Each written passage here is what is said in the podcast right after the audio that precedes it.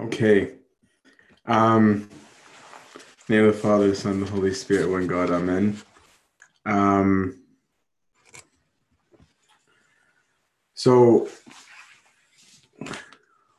the topic that I um, wanted to do today is a topic that I feel very strongly about and have been very nervous for a while to talk about because I can think of so many people who are going to think that I'm trying to say this to them specifically, and I'm not. Um, it's it's as much to to me as it is um, as it is to others. But if you can be objective, would be great. Um, so what I actually want to talk about because it's it's as appropriate now as it already was is um, this language of extremes um, because I think we are very quick as Christians to call out um, other people we think are doing this. So we'll be very quick, like, oh, look at society. If you don't have this view, they shame you. If you don't say this, they think you're dumb. All that's true. We know that. Um, signaling, um, all that kind of stuff. But what I'm not sure that we um, address enough is when we are virtue signaling in the church. Um, and when we start um, speaking um, with some level of um, absolutism in the church, and we do the same kind of virtue signaling. So I was going to originally put this out in a blog in four parts. Now that we're all stuck inside, um, we I'll try and uh, and go through it tonight, and then open it up to um, questions. Um, I've turned off the public chat um, for now, again because of the issues. Um, I think uh, Mina, by the end of it, and someone's impersonating you in the waiting room. Um, I think by the end of it, um, we should be able to turn on the, the chatting because hopefully by then um, people are, are out. So I'm going to go through like uh, one, two, like four-ish examples um, and um, and go from there. So what language am I talking about? I'm talking about the language of clearly, obviously, of course, absolutely, naturally, of course, never, always, false, true, good, bad, never, leftist, rightist, homophobe, Islamophobe, anti this, pro this. Um, are you, and then within the church, sometimes it's a liberal, conservative, traditional, pro Orthodox, um, Protestant, Catholic, old school, right? These are the these are the the language right that that comes out.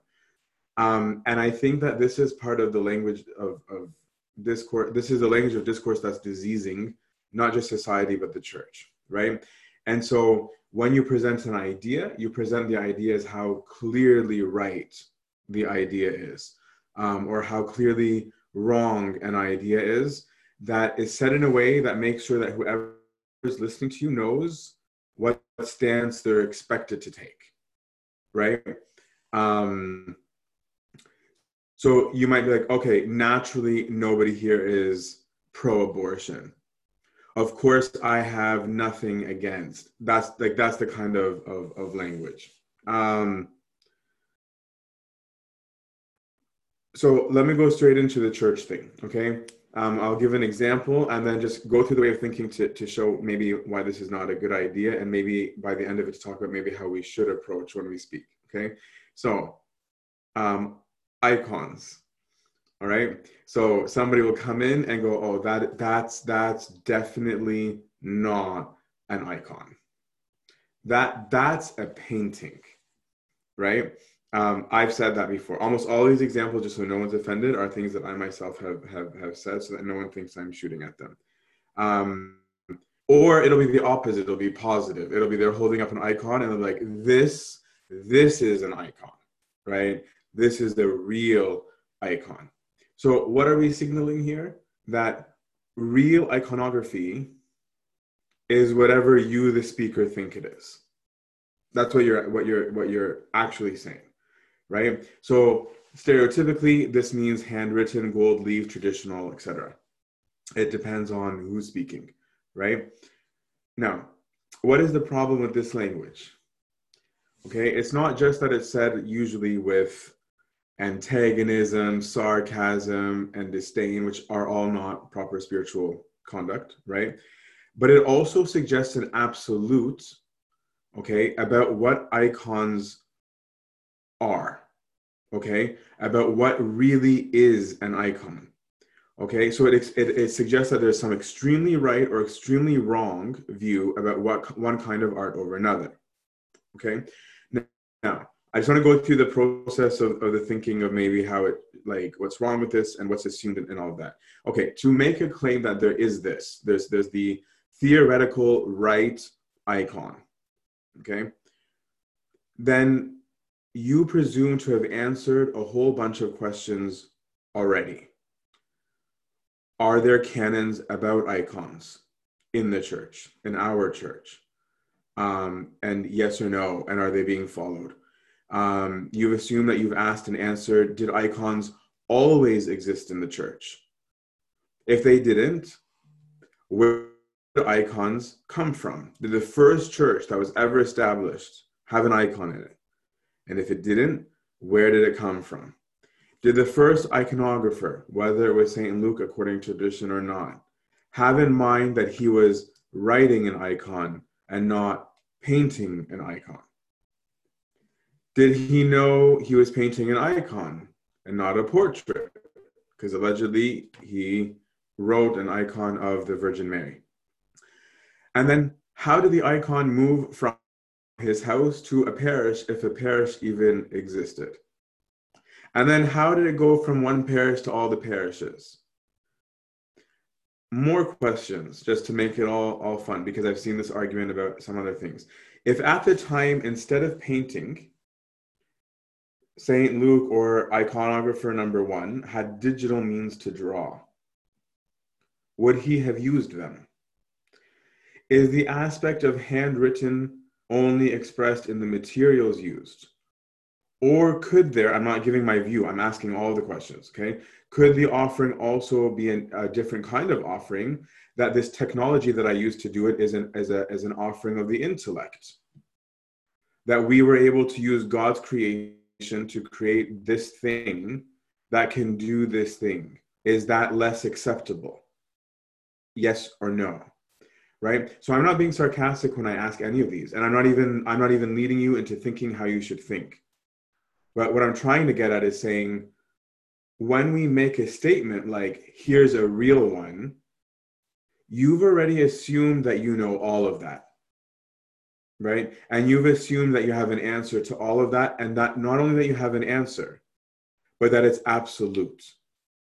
That the thing that you're saying is, is, is dogmatically true and not just your view. That doesn't disagree with the dogma, but is just your view. Um, to my knowledge, in the Coptic Orthodox Church, there is no dogma about the icon.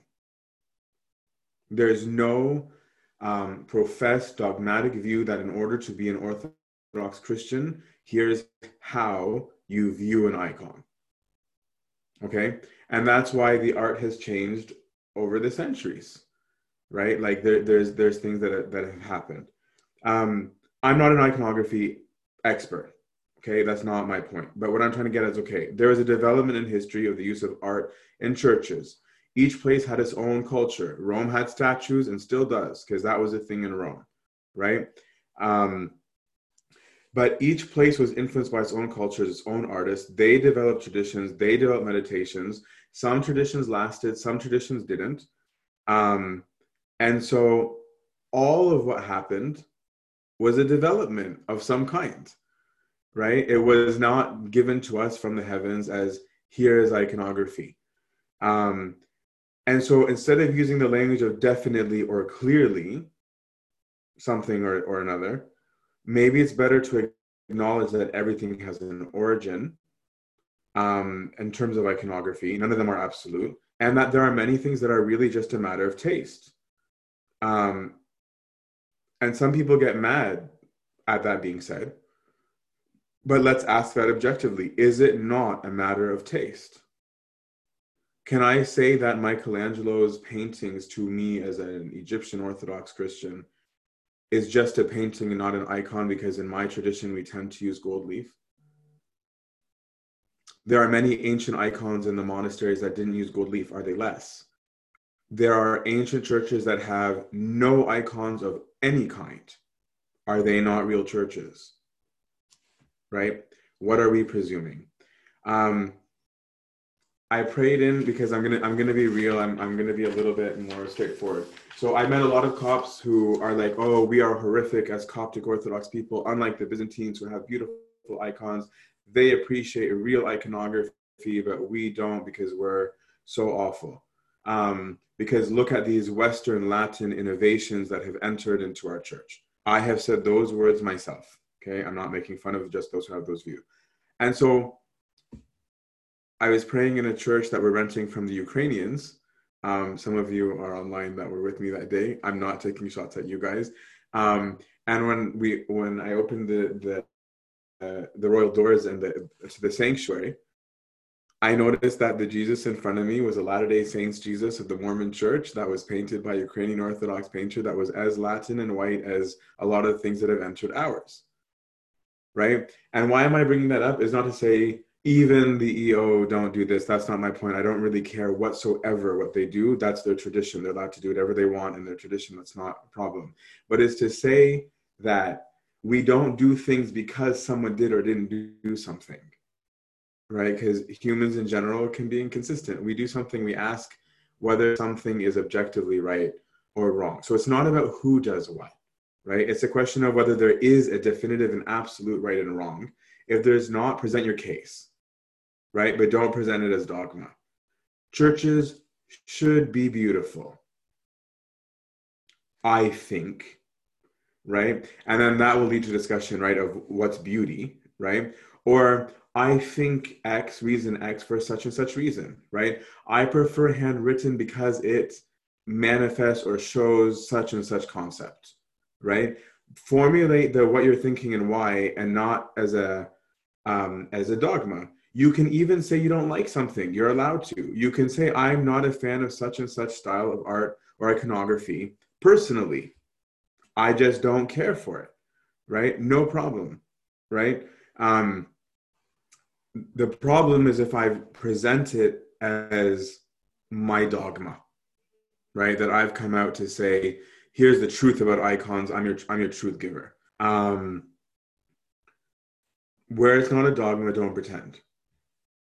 I'm going to go into another controversial topic. I'm using the controversial ones to some extent to make a point because I think um, we forget um, like that we're doing it, right? So the next one is screens, right? The church screens, um, where the language of extremes are get these horrible things out of the church at once. These are the ruin of the church, or these are the best things that have happened to us. We can finally pray Anyone opposed to this is just ignorant. People who want this have no appreciation of liturgy. People who don't want this couldn't care less about the people, they only care about themselves. These are the extreme things, right, that get said from both sides, left and right. What is it signaling? How the speaker views liturgy and participation is the dogmatic truth about liturgy and participation. That this is how we're all meant to see it by virtue of of you saying it, right? Or me saying it. And and we're like every level of the church, we're guilty of this. Like clergy, laity, like I'm not I'm not saying this to you peasants, quote unquote. This is all of us, right? That we that we do these things. Um, so there are some people who will argue, okay, you know, the screens, they're hideous. Subjective. I'm going through the thought process, okay? Okay, well, the screens are hideous. That's a subjective, subjective view. They hide the iconostasis. possibly objectively true. They take a person away from liturgy, subjective. There are others who argue that it helps one concentrate, probably subjective. They encourage more participation, probably subjective. They can be placed in a way that does not block the iconostasis, objective. Can even be made to fit in beautifully, subjective. Okay, we're to play this game of objective and subjective today. Please bear with me. Um, someone will make will say it'll make people stop paying putting effort into following liturgy. Another will say the exact same thing about the books. Then everyone tells a story about someone they knew or themselves about how that specific opinion changed their lives or for the better, extreme better, or for the extreme worse. That when they did this, oh my gosh, they left the church because it was horrible. And another be like, oh wow, it was this single thing that made me remain in the church. Thank goodness you're here. Right? That's the kind of of of of like, as though that gives it the finality, right? Um, like someone told me, listen, here's here's a convert who came in and said, This is dumb this is what we I used to do in my old church. And then there'll be another convert who has said the opposite of saying, Oh, thank God this was here. It's familiar to me. Because it's not about what the convert said. It's not even about what the, the Pope said per se, unless it's an order, right? But is something a dogma? Okay. Or is it an opinion? Right? What is it that's being ex- expressed? Um, I'm not going to pretend that I don't have an opinion about screens. I do have one. Okay?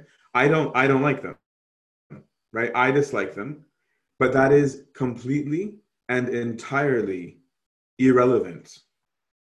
It doesn't matter that I like it or don't like it. Um, because the point is not whose opinion belongs to whom. The point is that it's an opinion and not a dogma.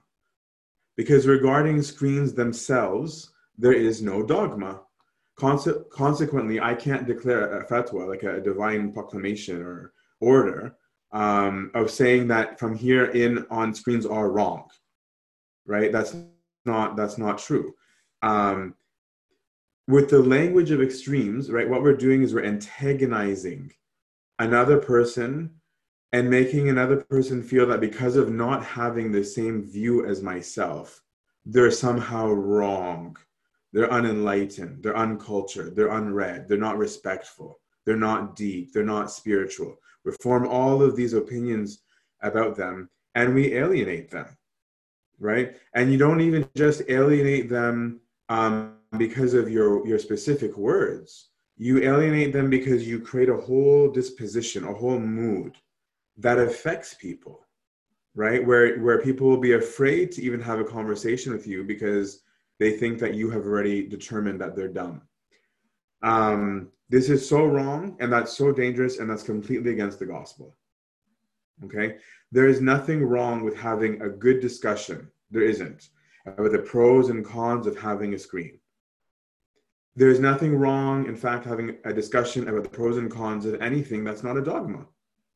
And just recognize that it's not a dogma, right? Of saying, so, because you might reach different conclusions in different communities. Maybe in one church, the screen really makes sense.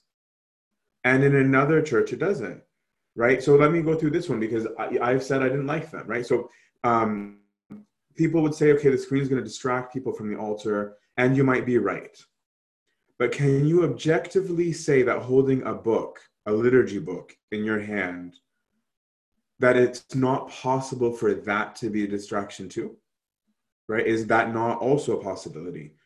Um, or would your answer be subjective, right? How would you weigh that, for example, in a parish where the prayer is all English and the screens in this church, let's pretend for a minute that they don't block anything, they're blended into things really nicely, et cetera, et cetera, et cetera, whatever you think is your reason that they're not allowed to have it, but let's just say, okay? Um, but that someone comes and says, we have Tetas and Giddos. I'm thinking of the American churches we have in the LA diocese, right? I was saying the Tetas and Giddos don't understand this liturgy and they are coming sacrificially for the sake of their grandchildren because they think it's important to pray as a family, right? Um, and so putting a screen up with Arabic might help them. Are they objectively wrong? Right? Your if your answer is buy them Arabic books, which I can picture a whole bunch of people just saying, "Oh, in mushkila, there's a few of them. It's cheap. Just get them a few books." But if you if that was your answer, then you're missing the point. It's that in in thinking that in asserting that on some level you're saying, "I'm right." I'm right. And consequently, you should bend your will, your practice, and your behavior toward me because I know what the right thing is for the church. That's, that's the mentality that's behind it. Um, because my point here is not even about what's right or what's wrong. And I'm not saying that there are no objective truths. Anyone who knows me, I'm the opposite. I'm hardcore about objective truth. But to say that let's be real when it's not, and are you able to engage in discussion? Are you able to engage in dialogue? Because if you're not, there's a spiritual issue here, objectively. There's an actual problem going on objectively if you don't know how to dialogue um, because of your need to assert your own correctness. This is what the Pharisees did with Christ, right? They yelled at him for how he practiced certain things and he's God. right? Like he's not some random guy that they're talking about. This is God himself and they're correcting him. And this is what you'll do if we have that mentality. We're to we'll go to the extreme of um, correcting God. Um, the language of, of extreme moves us to not towards repentance anyway.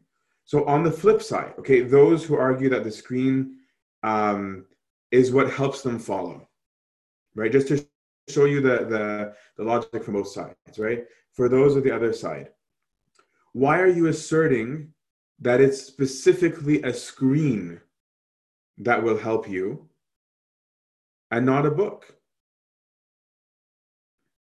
Like, why do you think you're the first generation in which it's only going to work if it's a screen?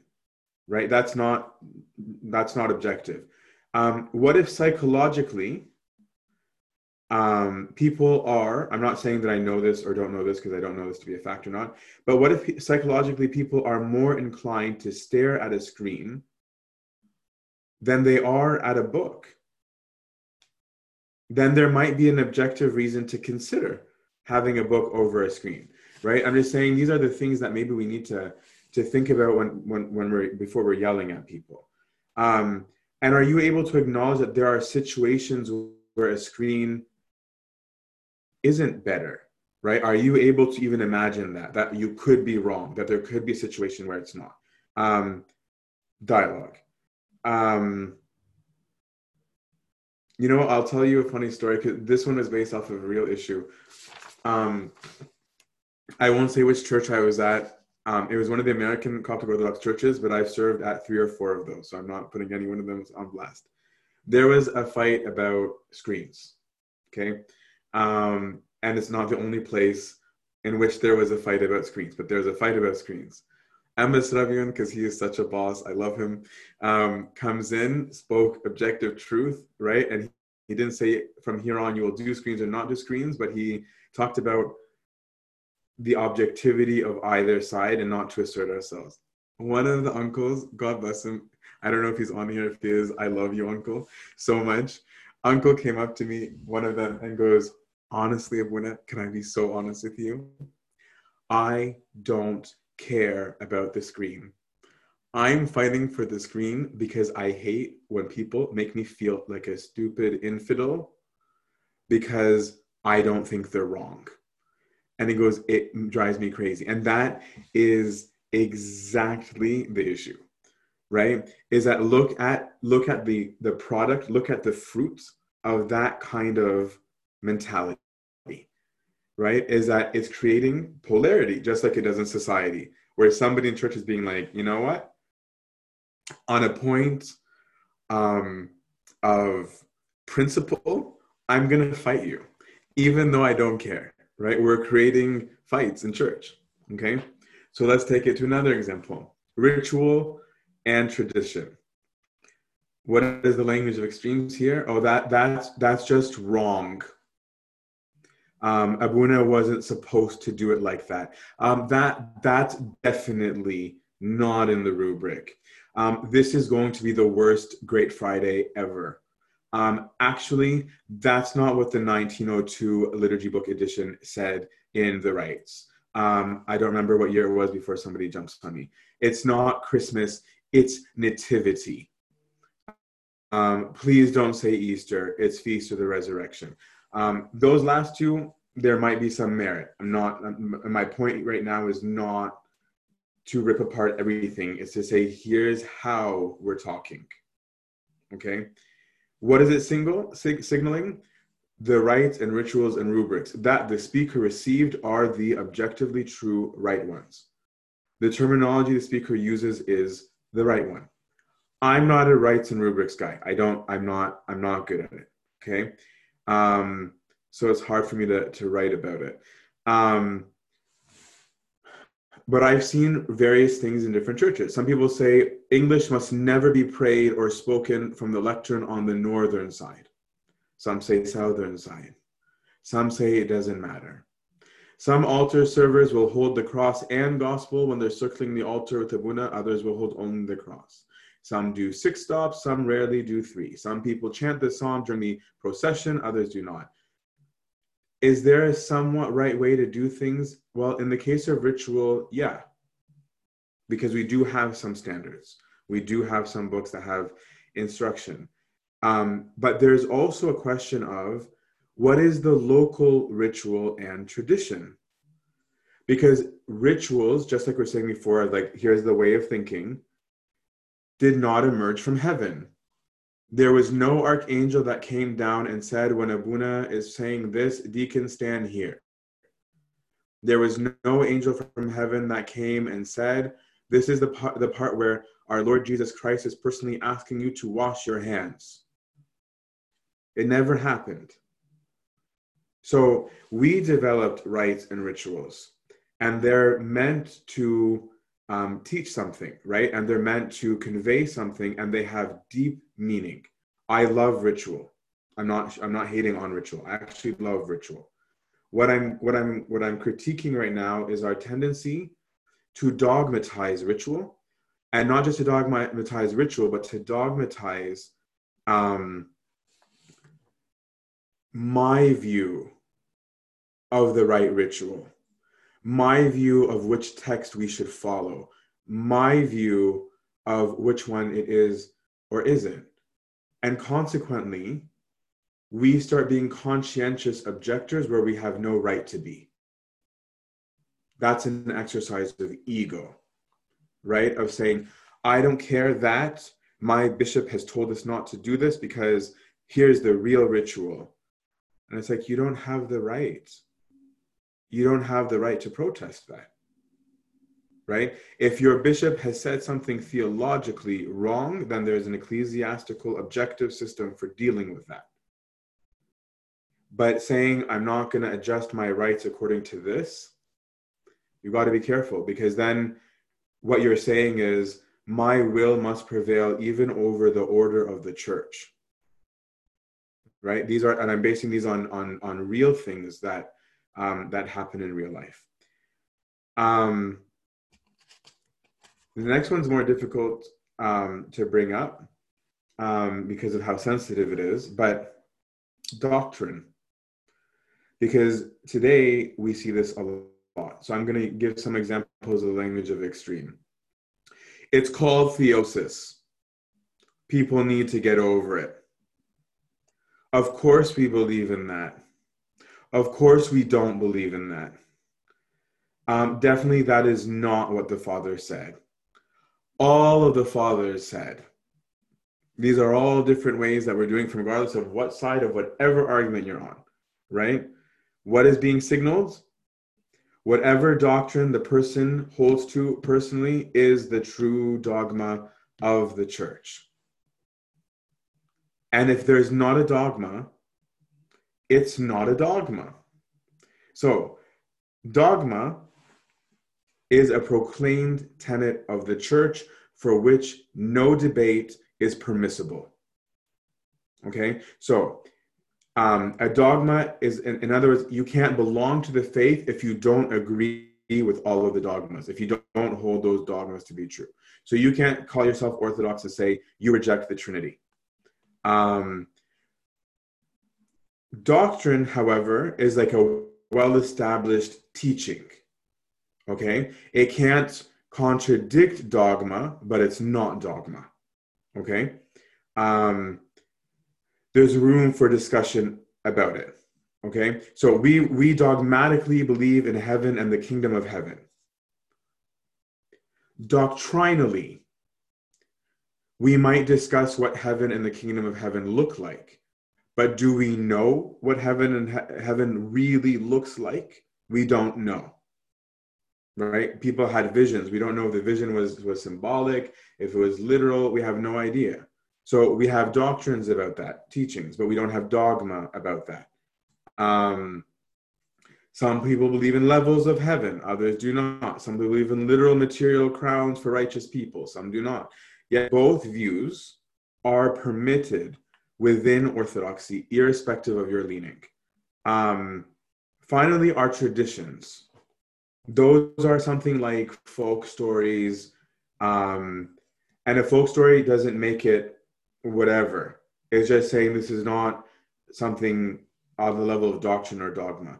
Um, these are traditions that you can believe or not believe and it's up to you right? For example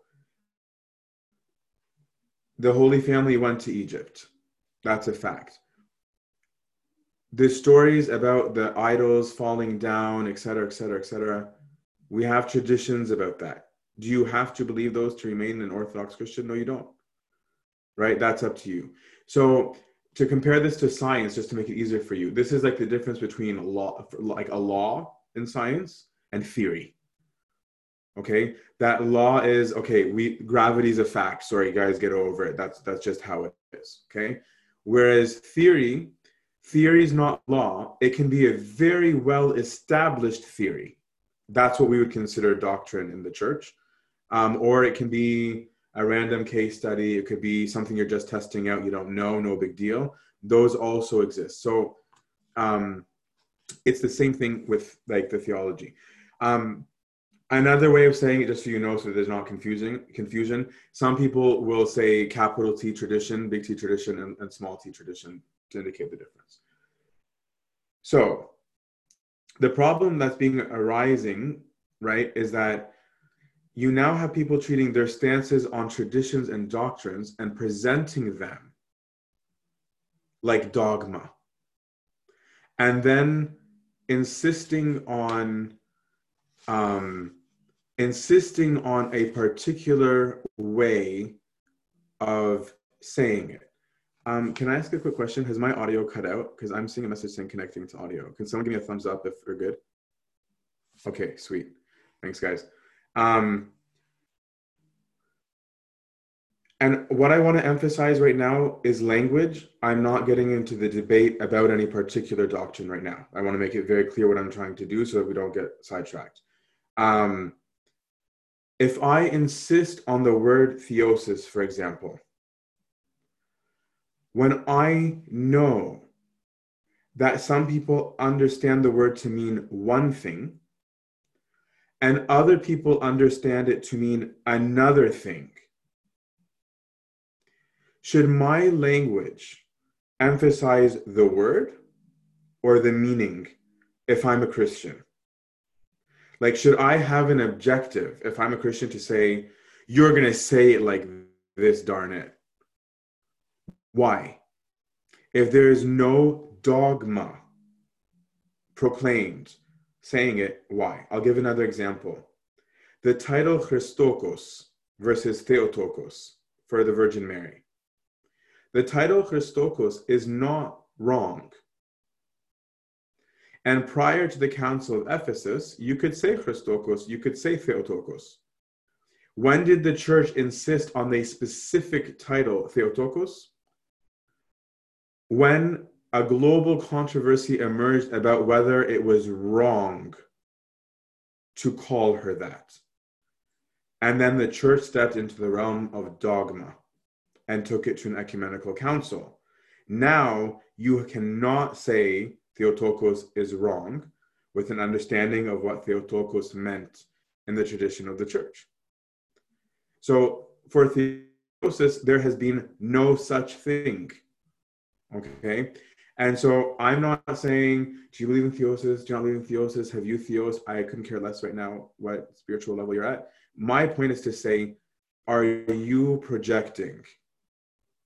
Right? Are you pushing out your um, preferred way of speaking, your preferred understanding, and saying this is how people must talk? And my question after that is to say, are you discussing that? Or are you beginning from a standing place of, I'm right? People should think like me. People should say like me. Or have you asked where it came from, what I'm doing, why I say it? Have, have you gone back to the gospel at all? Um, I'll use another example. Gay right? When I was a kid, the word gay, um, that brought a lot of heads up really fast. Um, when when I was young, gay could could still be used sometimes. It was already starting to go out to mean happy, right? I read a lot of of um, British books, so they would say, "Oh, like, uh, like that they're having such a gay day," right? And they they were not talking about homosexuality, right? Um, or, for example, I would read a book that would say that somebody went and, pardon my, my language, I'm not using it right now in, a, in a, at all a derogatory way, that would say that this person went and collected their faggots because that, ref, that referred to a real noun. Why am I using those as examples? Is to say, if I today try and use that word the way it was used by the British or the whole world for that matter, 50 years ago, and say people need to be more educated and understand that this word really means this, means that I'm trying to impose my own view and my own preference on the whole world. And that I think that not only does my view like go above whoever I'm talking to, but that culture doesn't exist and that none of this matters. In which case I'd say you're like, what are you really trying to say? Right? Then you have a really deep problem right? If that's if that's how you view it. Um,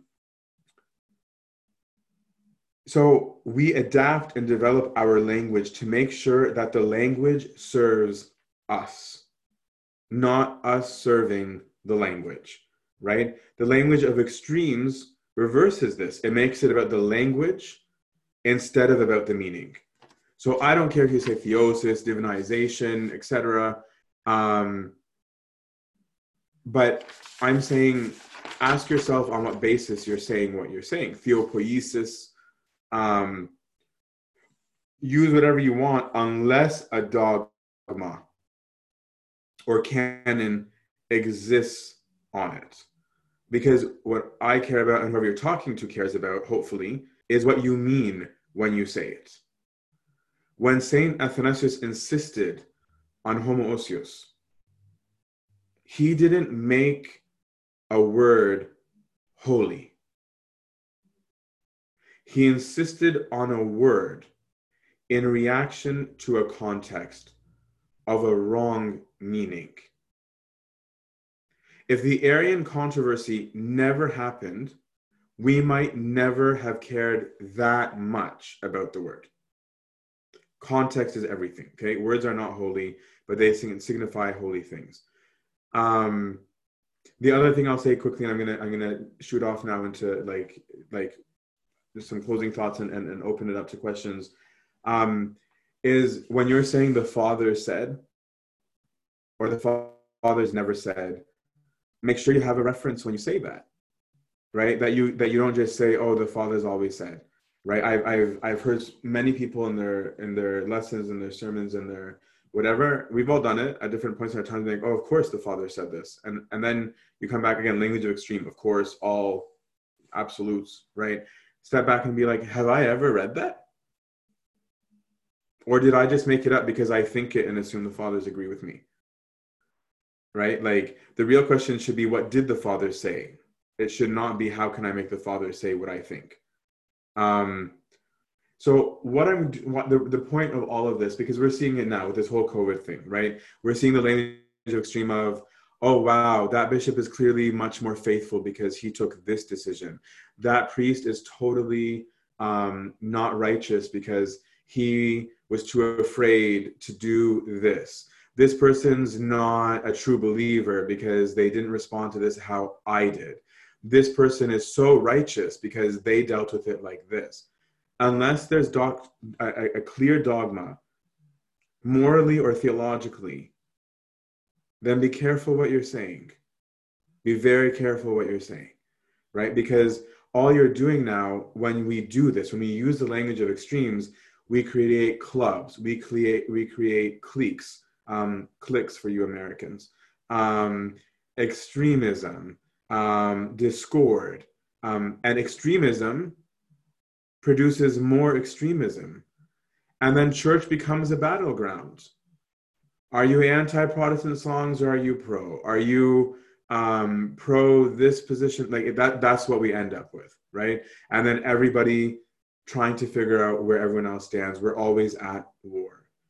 And so the place to start, in my view, is yourself and myself, right? It's to start off by saying, am I projecting my opinion right now as a dogma? Like, why am I worked up right now about my view? And if it's because I think I'm right, that's okay. I might be right. But I have to ask the question of on what basis do I think that I'm right? And if the list of your why you're right is it's because it's common sense, or it's because you saw it on a video, or it's because what you saw locally, that's not absolute. That's not absolute. And so you you and me should just calm down right away and step back and say, hmm, I've taken it to be true because I've always seen it, which is which is not wrong, right? I've always seen it like that. Um, but you know what? Maybe isn't um, either the definitive right way or not the only way, right? So then now, the minute that I'm thinking like that, I'm now in a mentality of dialogue, right? I'm no, I'm no longer in a, in a, in a, in a, in a mindset of pontificating and antagonizing.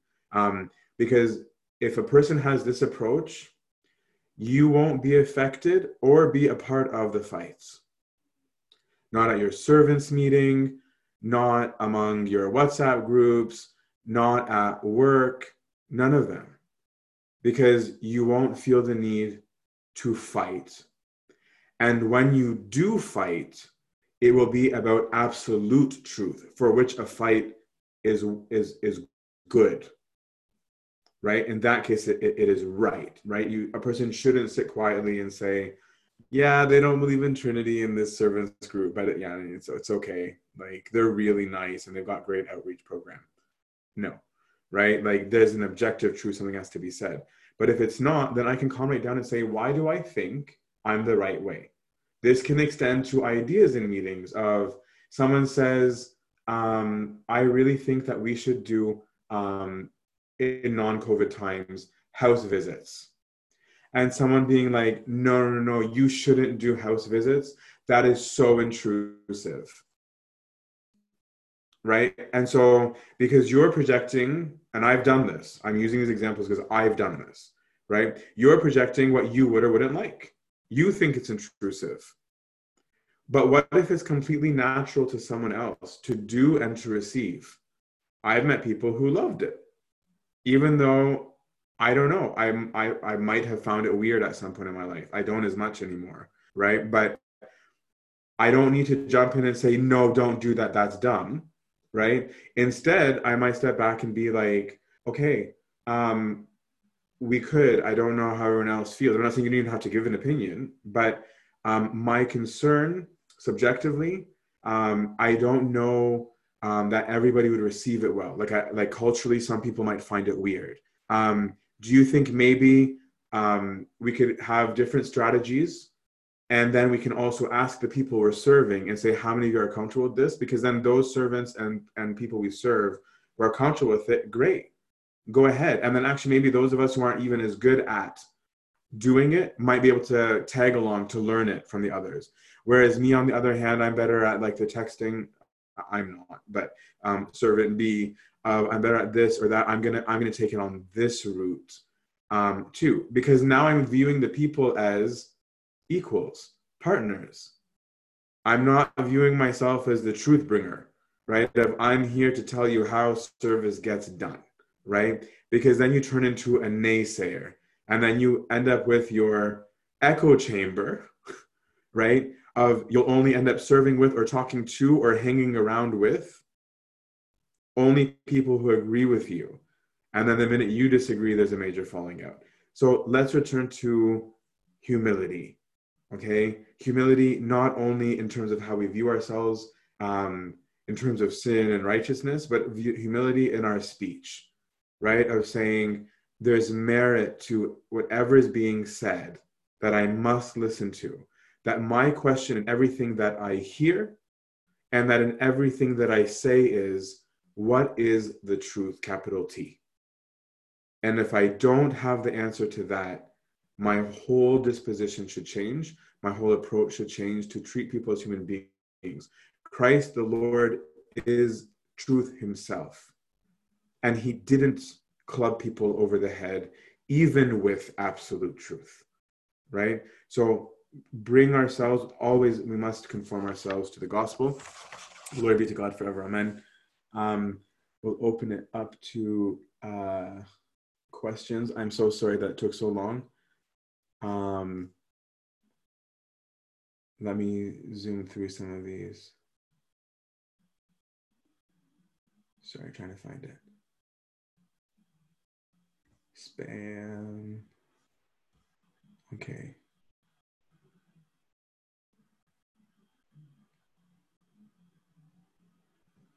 Okay. If everything that isn't dogma is an opinion, doesn't one opinion have to be chosen?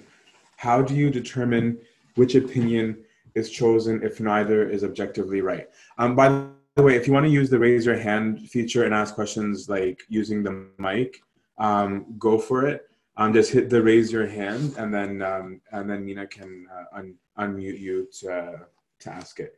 Um, yes, one opinion does have to be chosen. The difference is that once you're no longer asserting you being the definition of faith, there can actually be a productive conversation um, about what to do, right? Because now you're actually listening to one another.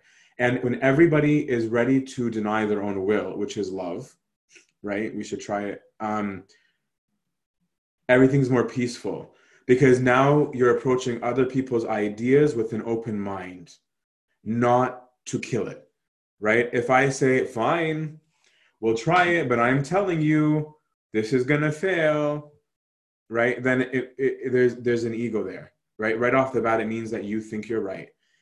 Whereas if you instead were saying, it's not how I would have done it, it's not what I was thinking, I have my concerns about it, I do, and there's nothing wrong with that. Um, but we will, um, let's try it. And if we try it, we'll make it work. Um, I'll give an example. Like my home church, when we started, um, we had like this almost like service revolution, like 20 years ago, maybe now, um, where we like revamped completely youth services and we were very dynamically different people. There are things today that we did that I don't think today we would say yes to, the same group of people. Like, I think people today would be like, absolutely not. And it did so much good because God was able to work when people were living the gospel. So the only thing to not ever do is something dogmatically wrong, which includes the gospel. So we're not going to do something that's intrinsically wrong ever. So yes, opinion does, but how do we determine?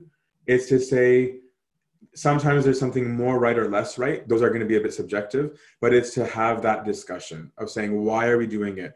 Because if you know why you're making a decision, you're not going to feel um, panicky or worried about your decision right? Because if you say, no, no, no, we decided to split up the classes like this because we were assessing it based on one, two, three, four, five, right? So situation changes. It's like, okay, no problem. We said that because of one, two, three, four, five. One through five have changed. Okay, let's revisit it. It brings everything to a much more calmer atmosphere. Um, I see uh, Nicholas with his hand up. Or is it gone? Oh, there's more. Okay, you know what? Um, Mina, how about you take care of this because I didn't see um, what order they went up in, and so I don't want to. Uh, it pinged me only for okay. one. Mi- Miriam, Hannah, go ahead.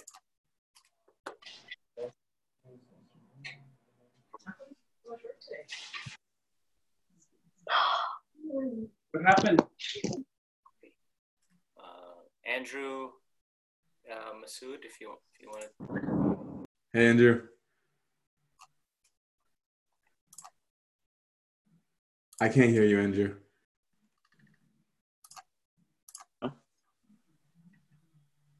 Hello? Okay, now I can hear you. Hey, everyone. Hey, man, I owe you a Um, virtual Matanya, man. I'm sorry? I owe you a virtual Matanya, but go ahead. Not at all. Please forgive me and pray for me. Um, my, my question is actually um, a follow up from the last question. So let's say you have that discussion. Uh, I'm, I'm asking this because I, I recently had a, a discussion with someone at my home church about this exact thing. So it's it's a, co- a great coincidence, I believe, by God, that you're talking about this. Um, so the discussion happened, but I couldn't really tell at what point are is one side supposed to give, right? At what point are you supposed to say, okay, khalas, I'm being a a stumbling block to uh, this person, so I need to give, or at what point should I say, no, I have to keep trying to let him understand none of this really matters. Does that does that kind of make sense? Yeah. Yeah. Um, I know everyone gets mad at me when I say this about like this is why spiritual guides are so important. Um, but I would say that would, that would have been my go-to, right? Like for me, would have been 100% that I'm going to go to my guide because um, I can I can expose in front of my guide my real motivations, right? Of being like, okay, I have a real point here, but part of me also just kind of wants to win, right?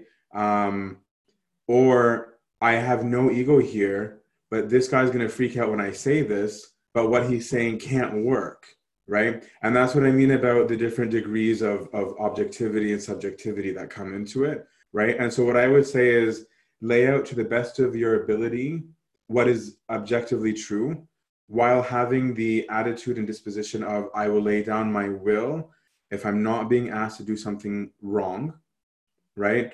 And the other exception to me is where we're genuinely and sincerely, and not because I'm trying to make a statement, but genuinely, and this is where the guide comes in handy, my conscience wouldn't allow me, right? Where it's like, okay, they're asking me to um, send this message that that I know is going to cause this person to have this issue.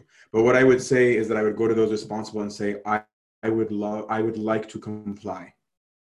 I'm not trying to assert my will. Um, I, I legitimately cannot do it because my conscience troubles me for this reason. Please help me because I'm not trying to defy you, right? I think whenever we show genuinely that we are not trying to win, the mood in the room tends to change, if not the same day, but eventually. Um, so I would say, yeah, lay those out, use the systems that are in place, lay them out. Where there's something objectively true, then say it, right? And then participate according to your role. So let me give, I'll make up an example just to make it not hypothetical. So, like, let's say I'm on the board of deacons, just as, as an example. And I'm on the board of deacons specifically because I was asked to represent a certain group or position. And that my function in the role of deacons is to weigh in as a parishioner and as a member of the community on a particular issue, right? And so let's say they're voting on a church project and you have very strong financial background in fact you're an accountant or a banker or whatever you've studied it, you've you've done all that, and you're like, this is a disaster. Right? This is going to bankrupt the church. They think this is going to be a walk in the park, and it's not. Right? Then and then they're saying, Hey Andrew, don't you love the church? don't you believe like God will provide? Don't you know that the people, when they see it, they will come if you build it? Eh, there's gonna be all of that. I'm not saying there's no truth to any of those. I'm saying that'll be the standard response. And you have a genuine thing. I say step one, acknowledge what they're saying. They might be right. That's what I'm saying. Start with the starting point of I don't know absolutely that I'm right, even though I know with fair certainty there's a good possibility I'm right, but I still might not be. So let me indulge the other way of saying, okay, so then um, can I ask as a responsible member of the board, what's going to be put in place that if we're wrong, we have an exit? Um, because I would, I, I would love the project. I'm not anti-project. I am anti right now us going bankrupt. So like, what are we doing to examine this? could we maybe go and consult with somebody who this is expertise that it's not just my opinion right so so you did all of that and then they come back and say andrew we want it well at the end of the day it's a vote and so i submit myself and i will participate in um, what you're asking me to do in terms of responsibility but i won't be casting my vote in favor of it because responsibly i don't um, think it's the right idea, but I'm not going to force my idea, nor am I going to be an obstacle to yours. Right? That, like, it's not a perfect example, but just like the mindset, like of, of walking through it. I hope that helps a bit.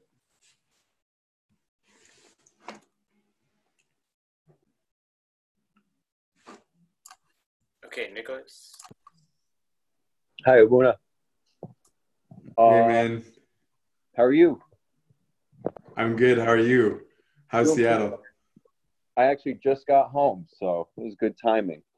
Um, nice. So, kind of with all of the COVID 19 stuff going on, we've seen all of our churches suspend like liturgy, vespers, Bible study, and all that. And I understand the health concern, but uh, mm-hmm.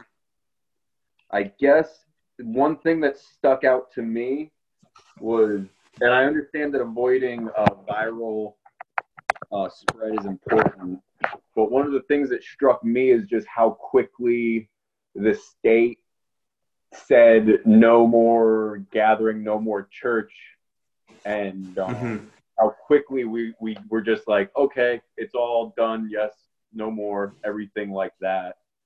And again, I understand that in these circumstances, avoiding a viral outbreak is important. But I guess one thing that kind of struck stuck out to me was uh, was you know there may be times in the future when the you know I guess the church can't always bank on the state being okay with us congregating. And I guess one thing that I was kind of wondering about is maybe there's a shortage of priests and maybe there's a lack of like house and home altars and maybe um, I'm trying to think of how to ask phrase this as a question.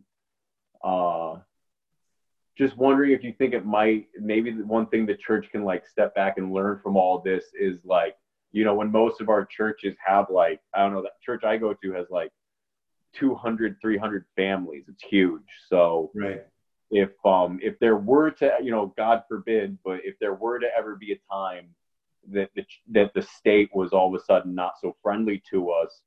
Uh, can the church maybe like see this as like a place where we're kind of weak uh, ecclesiastically right now? Is that if something were to happen, we're we're a little too uh, reliant on these big buildings and these very you know we don't really have anything in place uh, where if something were to happen, even if it's another viral outbreak, I could see where if there were more priests and some sort of house altar thing set up, we could at least set something up so that people could still, you know, get communion.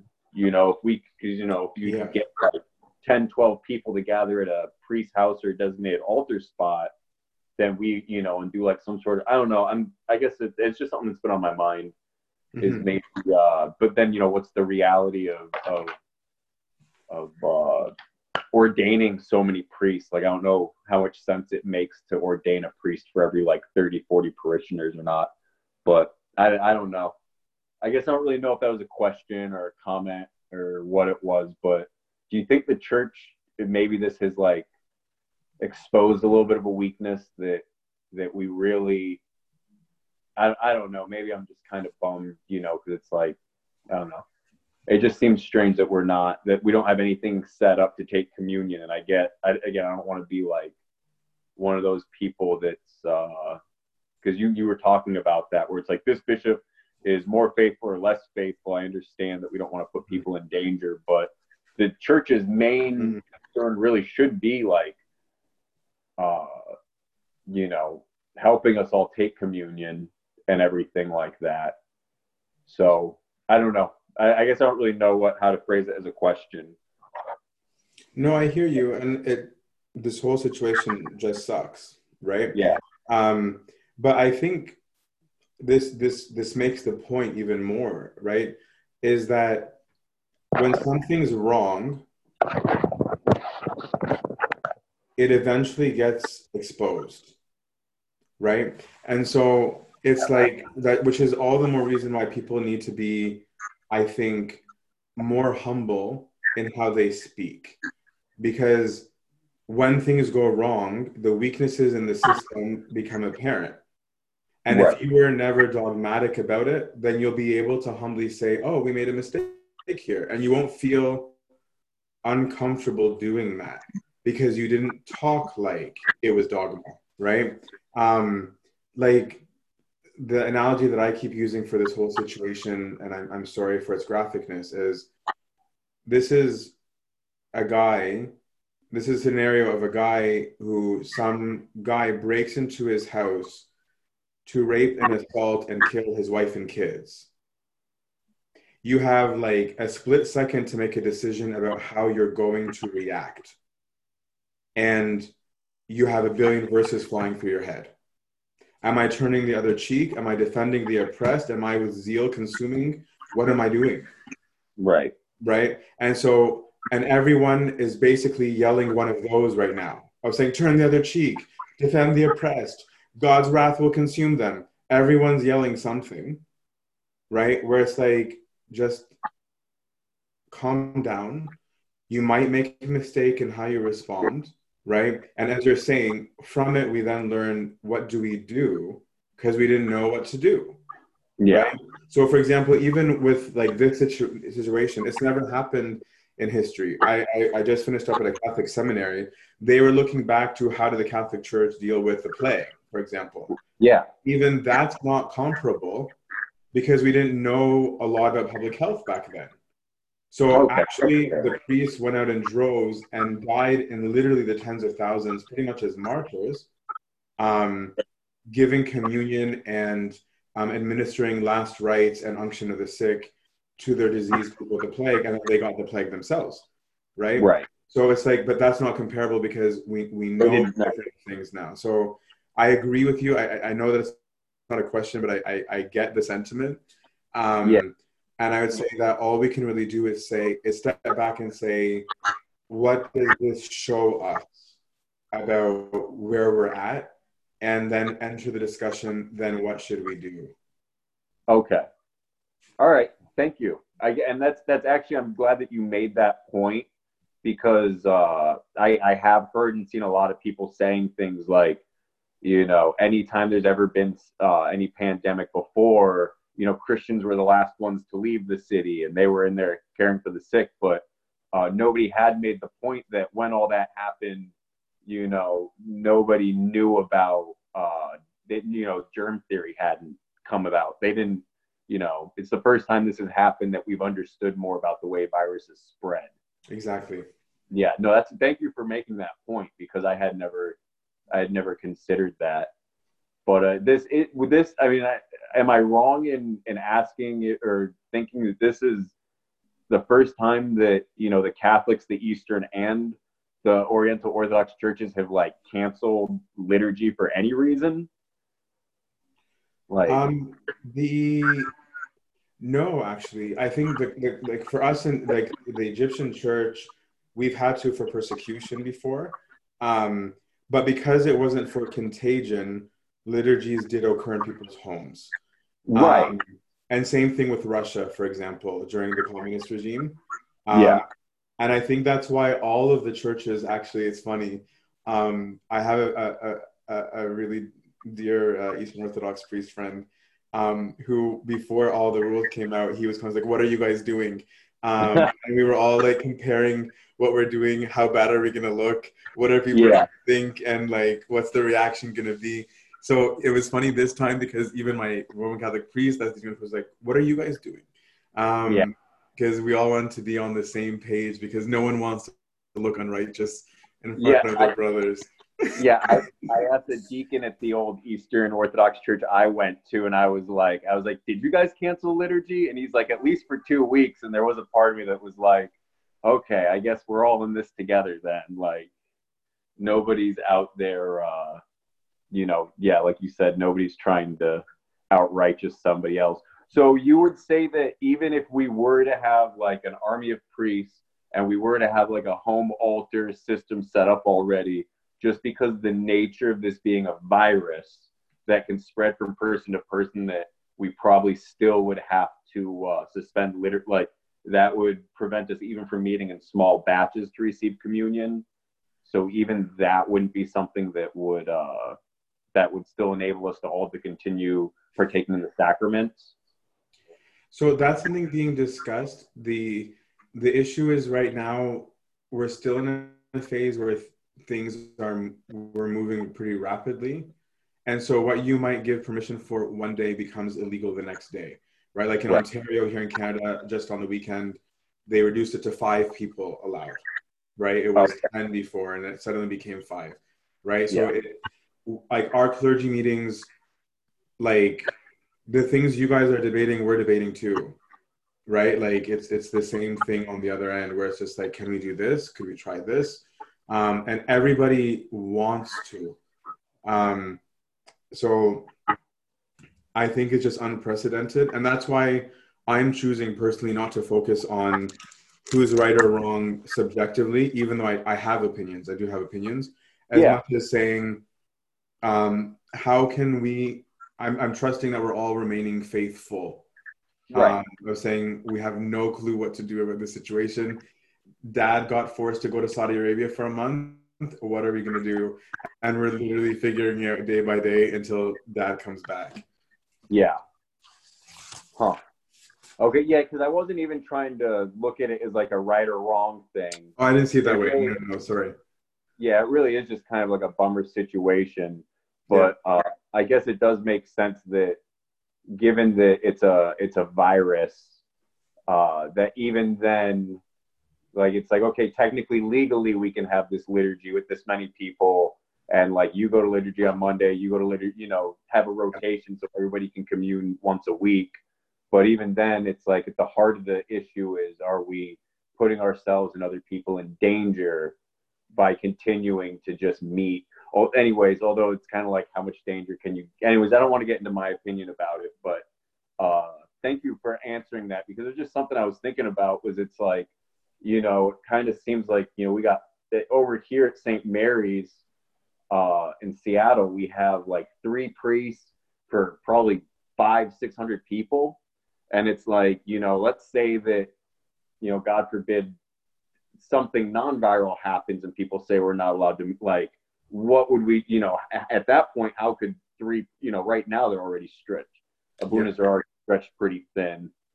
Um so it's just something i was thinking about maybe brainstorming on how we could uh i don't know just continue to help administer the sacraments if, if anything around no gathering were to happen again. But i guess it's kind of i don't know.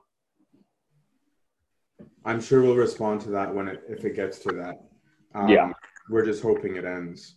right Yeah. okay well thank you abuna Thanks, Doug.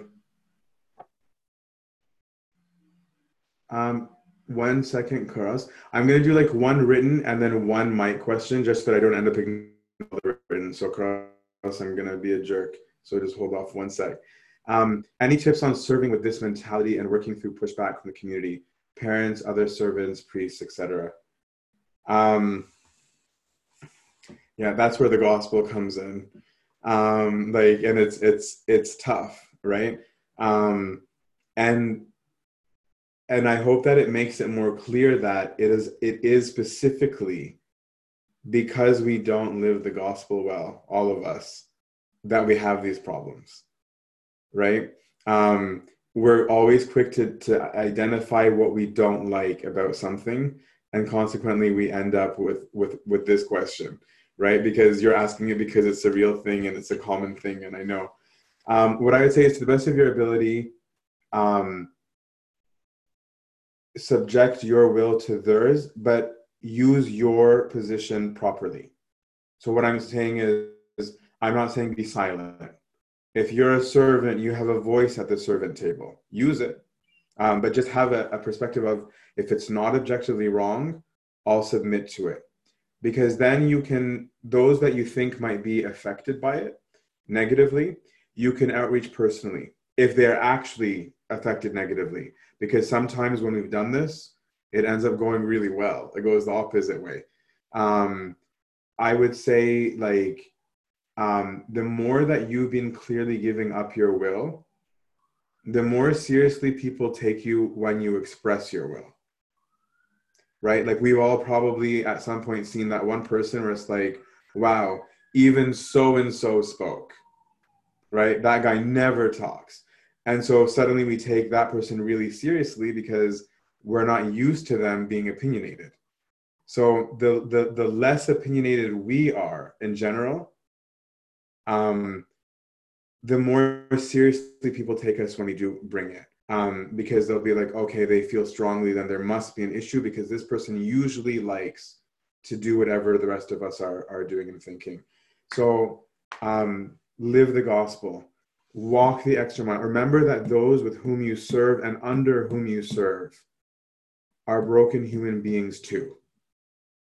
Right? And that all of us come with our baggage, right? A lot of our strong opinions come from personal experiences that we've gone through, right? Or the result of something. And so I should come to the table if I have that in my mind of being like, okay, um, like they feel really strongly about it, no problem. Maybe they're having a rough time. Let's not rock the boat, right? Um, and if you, and that maybe this person needs you to walk the extra mile. It's not the way that you thought it was going to be, but that they do need you to walk the mile with them because they need to vent, right? Maybe this person needs some hand holding. Maybe this person needs a friend right now. And so once you start living the gospel to them, I know it sounds so generic, but it's not. I really think it flips on his head. Um, that's all I can give as a general thing as opposed to a specifically one. Um, Karas.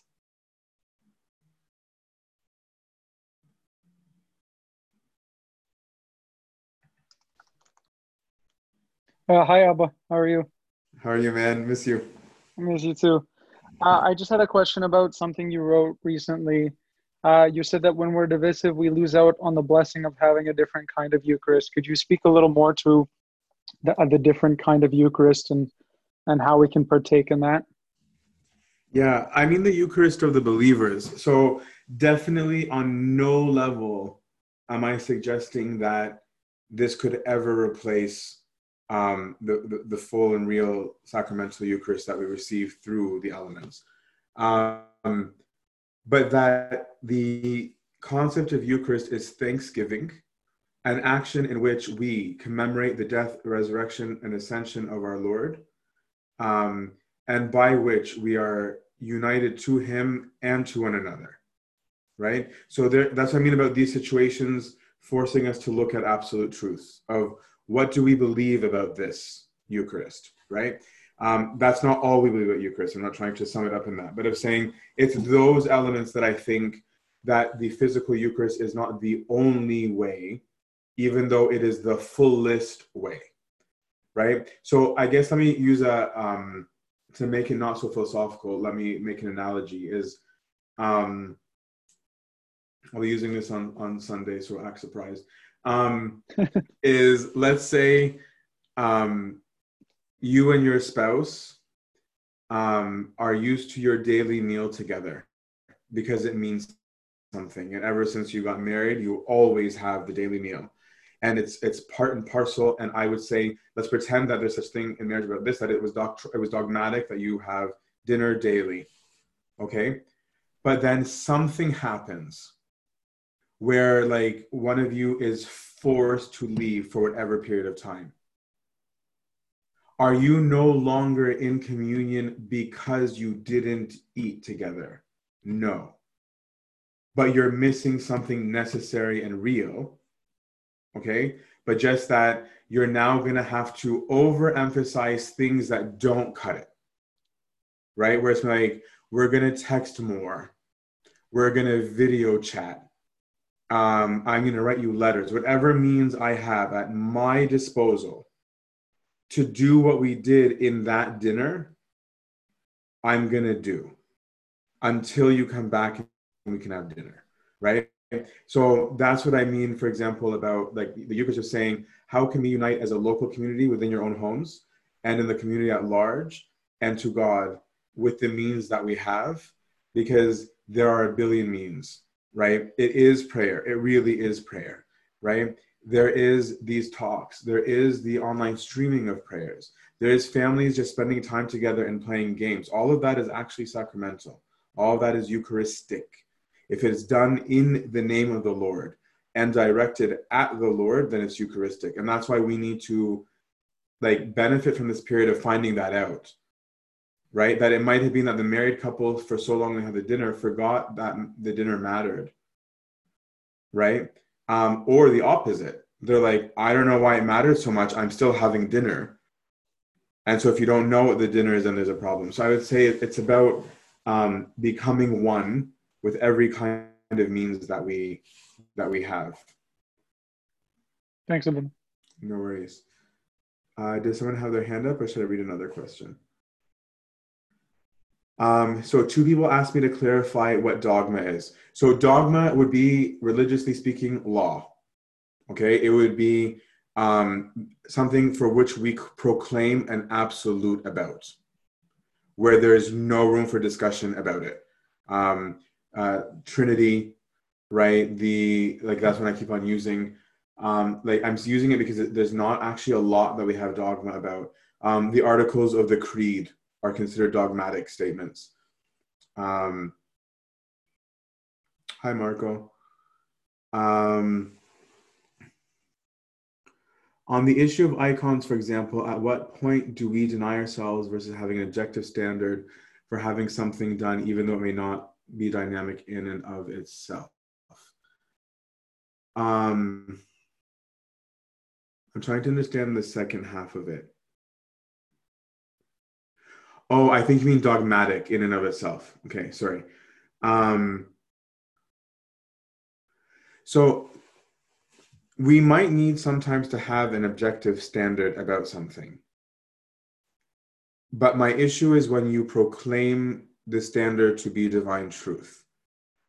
Right? So and and that if you're not doing that, you'll be able to have the discussion about what you're asking.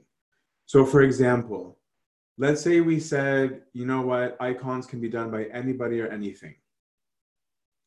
And then 50 zillion people came into church with their drawings at home.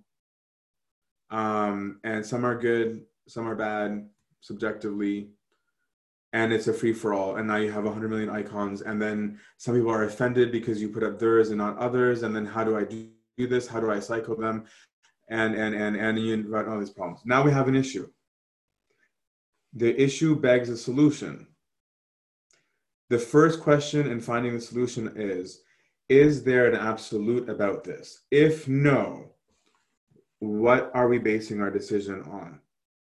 So we might then say, guys, here are the standards we're going to set out as a rule, because otherwise it's a free for all that was causing problems.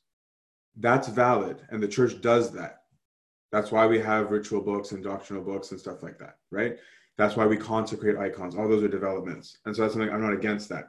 But if I understood that the decision was made for those reasons in that way, based on what was going on in the time, if a hundred years later there's something different going on, I can revisit that versus trying to say that because for a hundred years these were the rules we put, therefore they're absolute. That's not what orthodoxy is.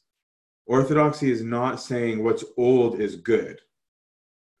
Orthodoxy is saying what's true is true and that is good and that's God. It's a completely different mentality, right? And so I'm saying come back to those questions and then we could have that, then the decision making becomes a lot more clear. I hope that I hope that helps. Feel free to follow up. Um, you mentioned that there are some things that are important to defend, like our Trinitarian foundation, but some things are more in the domain of opinion. How can we know what is foundational versus what has room for opinion? particularly asking as a servant who has to teach and have had conflicts arise where different opinions conflict. Um, it wasn't covered. Um, oh, feel free to not reply to, to this. I actually think your question is different because the examples that we were using before were more of social related issues. But I do think sometimes it comes up doctrinally, right? Like where sometimes you might be um, giving a, a Sunday school lesson and someone says, hey, no, no, no, no, no actually you can't say that because one two three four five um, and that does happen and that's why like my father confession that i had growing up before i moved to california he had given me a rule and i tell it to everybody if you're going to say something have a reference. Don't just say it. Like make sure you know why you're saying what you're saying. Um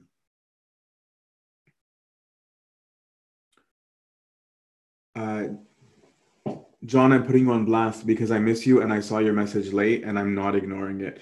Um, what if I have a specific talent, uh, for example, playing music, um, and I'm frequently asked to play um, a certain genre of songs, but have a very hard time playing the music in the spirit of worship because it's not your preferred method of worship? So there's a few people who asked a question about Protestant music, like using the word Protestant, um, which I think ties to um, um, when you had just so you guys know I'm I'm paraphrasing some of the questions that I'm getting to not put anyone on blast. Um, so again, I would start off with: Is there an objective thing, right or wrong? Yes or no. So start off with absolute objective, and then second level. So step two is in this scenario, the subjective objective. What that means is this whole where am I in this predicament with who I am actually with honesty? Right? So, and that can be the positive or the negative. So let's say I think that something is um, objectively wrong, like what you're calling Protestant songs. I'm not going to have the debate about Protestant songs, but let's pretend that there's, uh, to, to make my point, let's pretend there's an objective definition for what is a Protestant song if it is objectively Protestant, it's a no brainer because if it's objectively Protestant, it means that it is doctrinally Protestant. And, and, and by that, I mean where we differ from Protestants doctrinally, in which case that's an already a no. And your bishop would agree with you. Okay. Um, if it's not, but now this is the subjective objective where it's like, this song's not in and of itself wrong, but like I know how it affects me, and I also feel like, and I say feel like because you might not be right, about how it affects the group. That they're using this in a non orthodox way. That gets in the realm of subjective, even though you might quite well and probably do have a point. Right? But that's what I'm saying, it's about the approach that I take. So then I might say, okay, is this a regular thing or is it one off? If it were me, um, before I even sign up for the service, I probably have that conversation because once you've had the episode once, you know it's a problem, right? Um, but we don't always have that luxury. So whatever you do in the moment, don't worry about it in the sense of you were that person with somebody breaking in, you had to react. You might have been right or wrong, whatever, it happened. But then it warrants going back to the person who gave you the service and saying, I struggle with this. Um, so I'm not here to oppose you and tell you that you're mistaken or you're not understanding. Here's how I perceive the use of these. If it's subjective, if it's objective, just say it's subjective. But if it's subjective, saying, I think people use this in this way. Um, I I don't feel comfortable, et cetera, et cetera. So then the person might say, because they're in charge, okay, don't do it at all. You will be able to, with clear conscience, not do it, and you won't even be angry because you'll say, okay, good that I'm not being forced into position of conflict because I don't want to be the source of conflict. There's not an objective truth here, so I don't need to sound the alarm. I've also voiced what I think um, clearly. And then if you see that the problem is growing, you have a, a, a duty, I wouldn't say a right, a duty as a, as, as a member of the congregation to at one point, if there's a real objective thing that you can notice, to go to the person and say, I think we have a problem here. Right? Um, it's it's hard. It's hard because we're hoping that everyone's living the gospel. Um, but we're not all going to be doing that. Um, I don't say baggage incorrectly. I say it the right way. Um, there is okay. Never mind. That was a follow up question um, that got answered. How do you dedicate everyday activities of the family to God? Do you pray before you do the activities? So part of it is praying before the activities, but part of it is is this understanding of um, and I think this is going to be what the talk on Sunday is about on, on Coptic Orthodox Answers is how do you view relationship? Right? Like, is relationship about um, instance in time? Are relationships about um, particular activities that we do?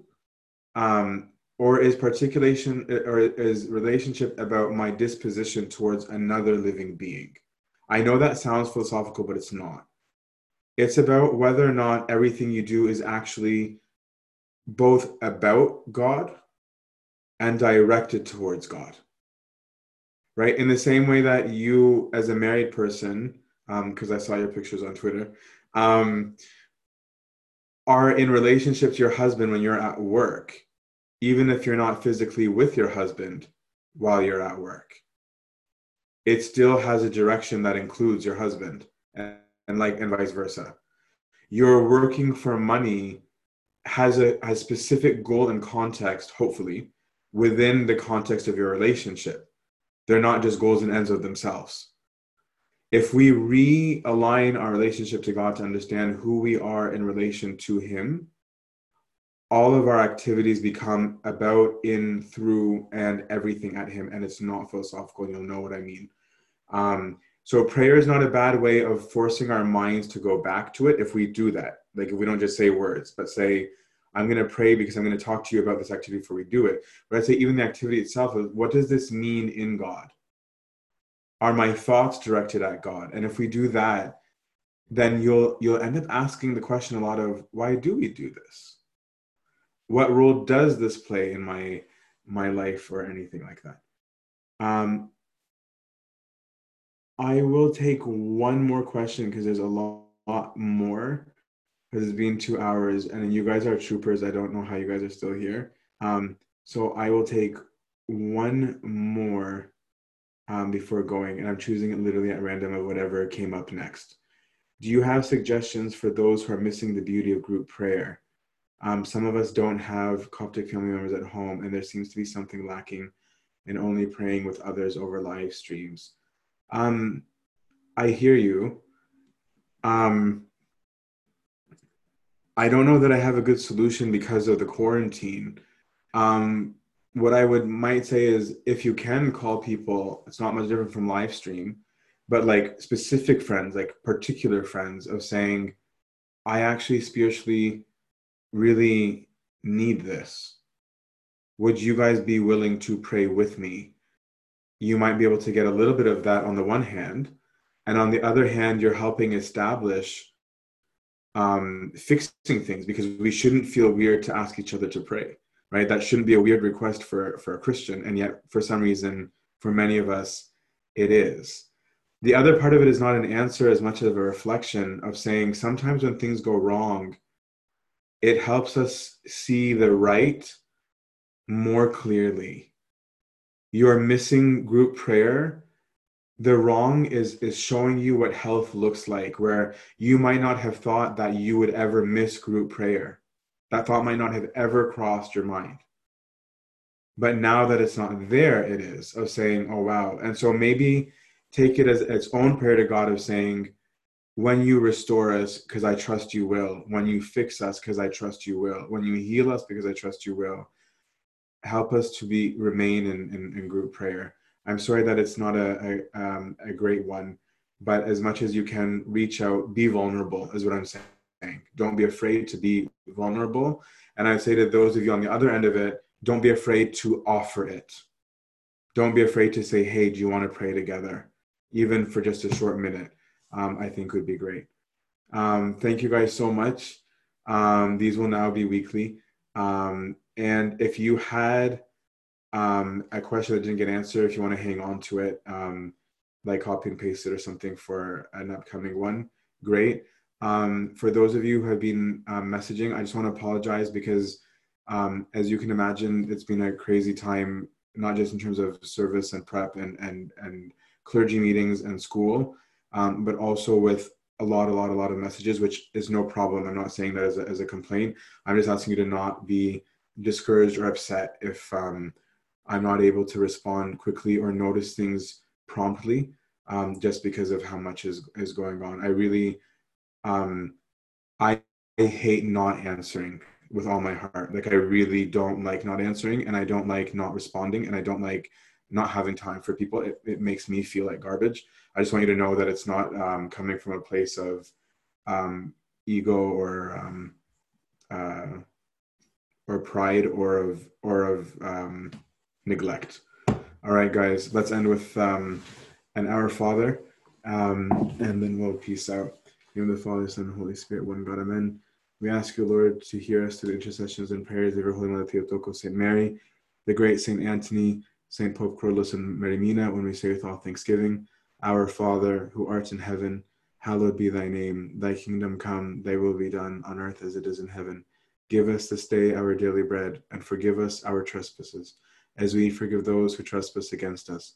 And lead us not into temptation, but deliver us from the evil one. In Christ Jesus our Lord, for thine is the kingdom, the power, the glory forever and ever. Amen. Love of God the Father, grace of God the Son, the communion of the Holy Spirit with you all. Go in peace. The peace of the Lord be with you all.